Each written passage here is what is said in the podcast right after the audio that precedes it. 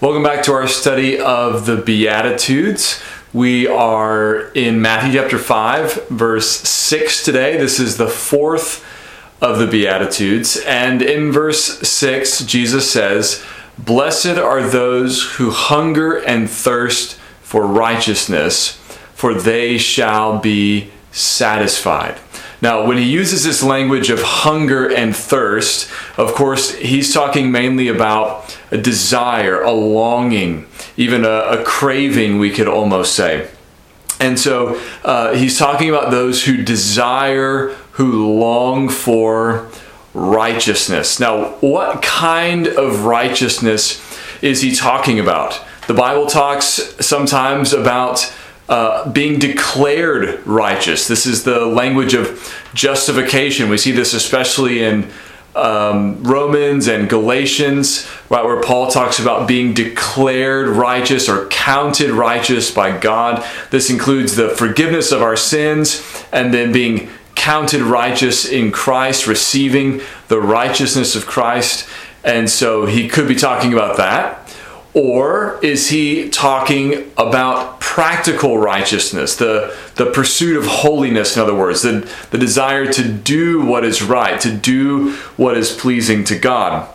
These two ideas are distinct, but they are not separate. In the Bible, those who have been declared righteous, who've had their sins forgiven, who've been saved, in other words, are the same people who are going to live righteous lives. Not perfectly, of course, but those who have their sins forgiven and been filled with the Spirit are the people who are going to manifest the fruit of the Spirit and who, by the power of the Spirit, are going to. Uh, walk in love, which is the fulfillment of the law and, and things like that. But here, can we nail down which of these Jesus is talking about? The aspect of being declared righteous would seem to fit with the progression that that we've seen here so far. Blessed are the poor in spirit, those who have recognized their spiritual bankruptcy, recognized their sinfulness, their need for forgiveness and uh, reconciliation with God. Blessed are those who mourn, right? Because they recognize their sin, they recognize their uh, need for forgiveness. Uh, mourning is connected to uh, repentance in a sense. So blessed are those who recognize their spiritual bankruptcy, who mourn over their sin, and blessed are the meek, those who've been humbled before God and who have a humble attitude towards others because, once again, they recognize their sinfulness. They're not proud, they're not strutting because they know that they're sinners just like everyone else, and that every good thing they have from God is a gift, is an act of grace because God doesn't owe them those things. And so it could be that at this point, Jesus would be describing uh, those who, along with their mourning, right, and their meekness, they are desiring, hungering to be counted righteous in God's sight, to be made right with God, to be justified. But most of the scholars uh, that I looked at about this passage say that's not what uh, Jesus is saying here, though that's certainly true, a true concept elsewhere in Scripture, and it would fit uh, with some of the things Jesus is talking about here. But it's not what he has in mind here. And um, one of the reasons why, um, at least one of them says that, is that that's not the way righteousness, the word righteousness, is used uh, in the Gospel of Matthew. Now, um, I don't know that we can rule it out completely as a possibility that Jesus has that in mind here, but it's certainly not the most obvious meaning of what Jesus is saying here. The plainest me- meaning, the most obvious meaning, the meaning that has the most support is that Jesus is talking about those who hunger and thirst for practical righteousness. In other words, they want to do what is right. They want to do what is pleasing to God. They want to honor Him with their actions. And we can tell that Jesus has this in mind because of the context. Remember, the context, the, the verses, the paragraphs, the chapters around whatever we're studying, that's the context. And the context is the one of the main tools we have to help us understand the particular word or verse or paragraph or chapter or whatever that we happen to be looking at. So the context of this verse indicates Jesus has mainly in mind uh, righteousness, meaning practical righteousness, doing what is right. So, for example, in verse 10, which is the last of the Beatitudes, he says, Blessed are those who are persecuted for righteousness' sake. In other words, blessed are those who are persecuted because they're doing the right thing, the right thing as uh, determined by God, by God's word, what God says is right. Um, they're being persecuted because they're doing what is righteous. And then just a little bit later, in verse 16, Jesus says, in a verse that's familiar to most of us, he says, In the same way, let your light shine before others so that they may see your good works and give glory to your Father who is in heaven. Good works there is another way of talking about doing what is righteous, doing what is right.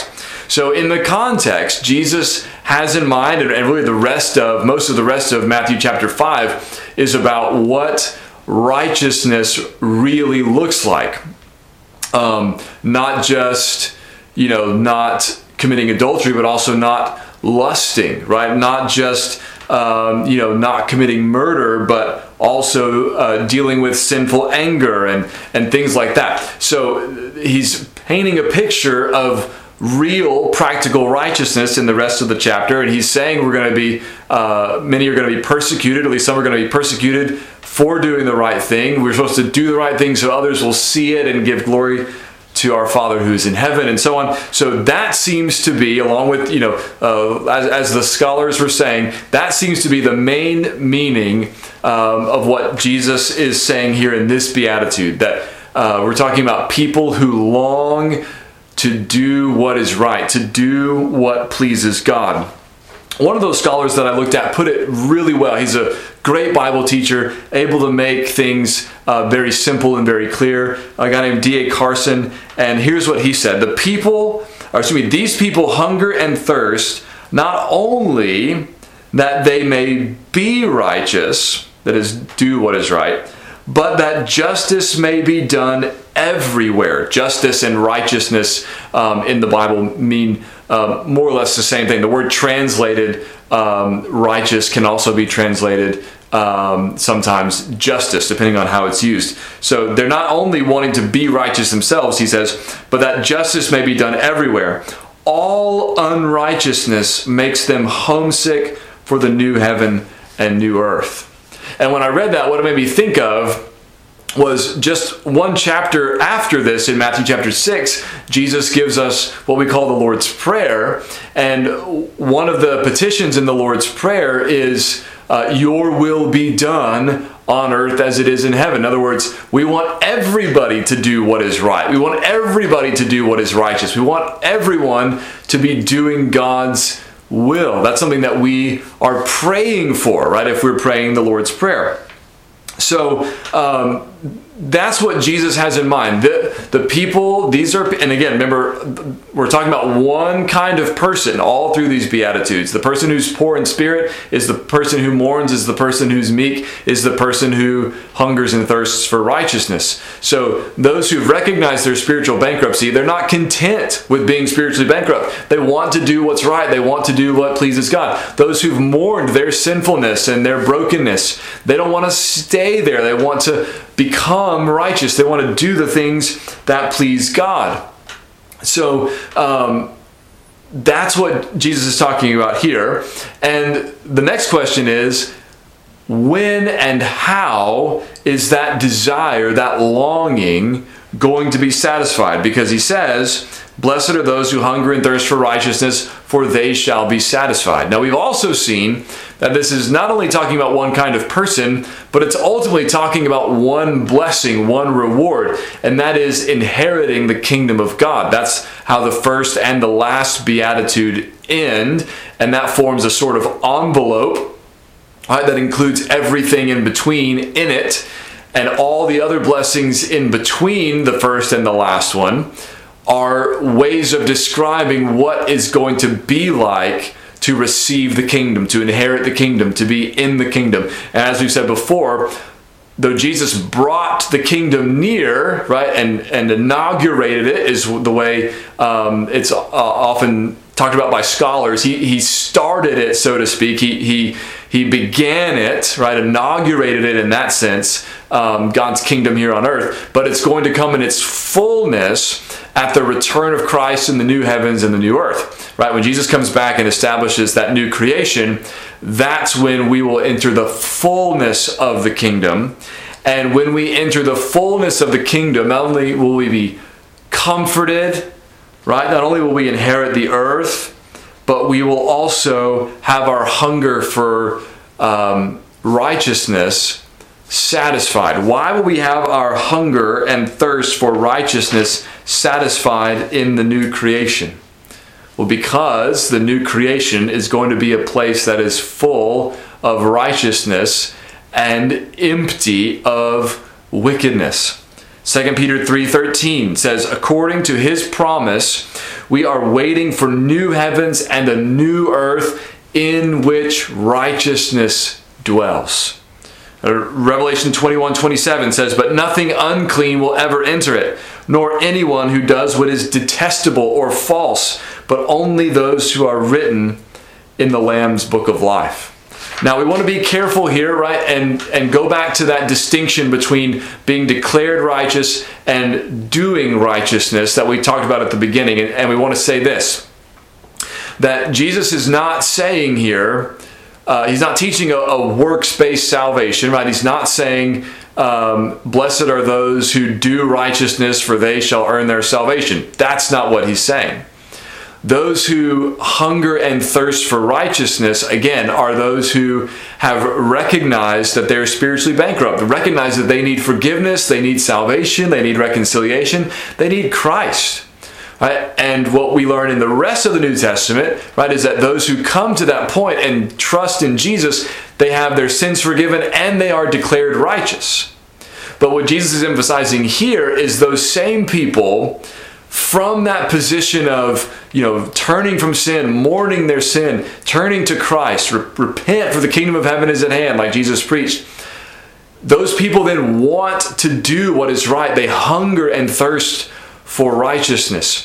And we find the, that same teaching in Paul and throughout the New Testament, where um, that idea of being declared righteous and taught is taught. Uh, it comes with the truth that those who are declared righteous will then pursue righteousness, and we call that sanctification, right? The process of becoming more like Christ, becoming more righteous, uh, growing uh, in in holiness and godliness and Christ likeness. And so, if you are a Christian, right, you are going to be hungering and thirsting for righteousness. You're not going to be satisfied with the way you used to live. You're not going to be satisfied with a life that's um, characterized by sin and going your own way and doing your own thing. You are going to want to be righteous. And as D.A. Carson pointed out, we're going to want everybody to do what is just and right and good because our hearts have been set right, right? When we are reconciled to God and we're forgiven and we become new creations in Christ, our hearts are reoriented toward what is right. So now we desire what is right. We desire righteousness for ourselves and for others.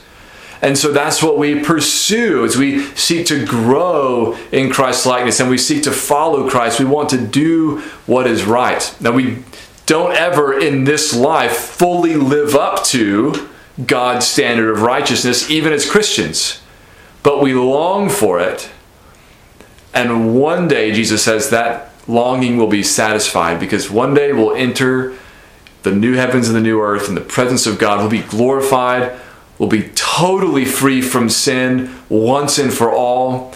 And we will live forever in the presence of God where there's righteousness and peace and joy, and we won't sin anymore because the grace of God will have so fully changed and transformed us into the likeness of Christ that we will be as much like Him as it is possible to be, and we will no longer stray from Him, no longer ignore Him, no longer go our own way, but always walk in the ways of the Lord. And We long for that day. Come, Lord Jesus.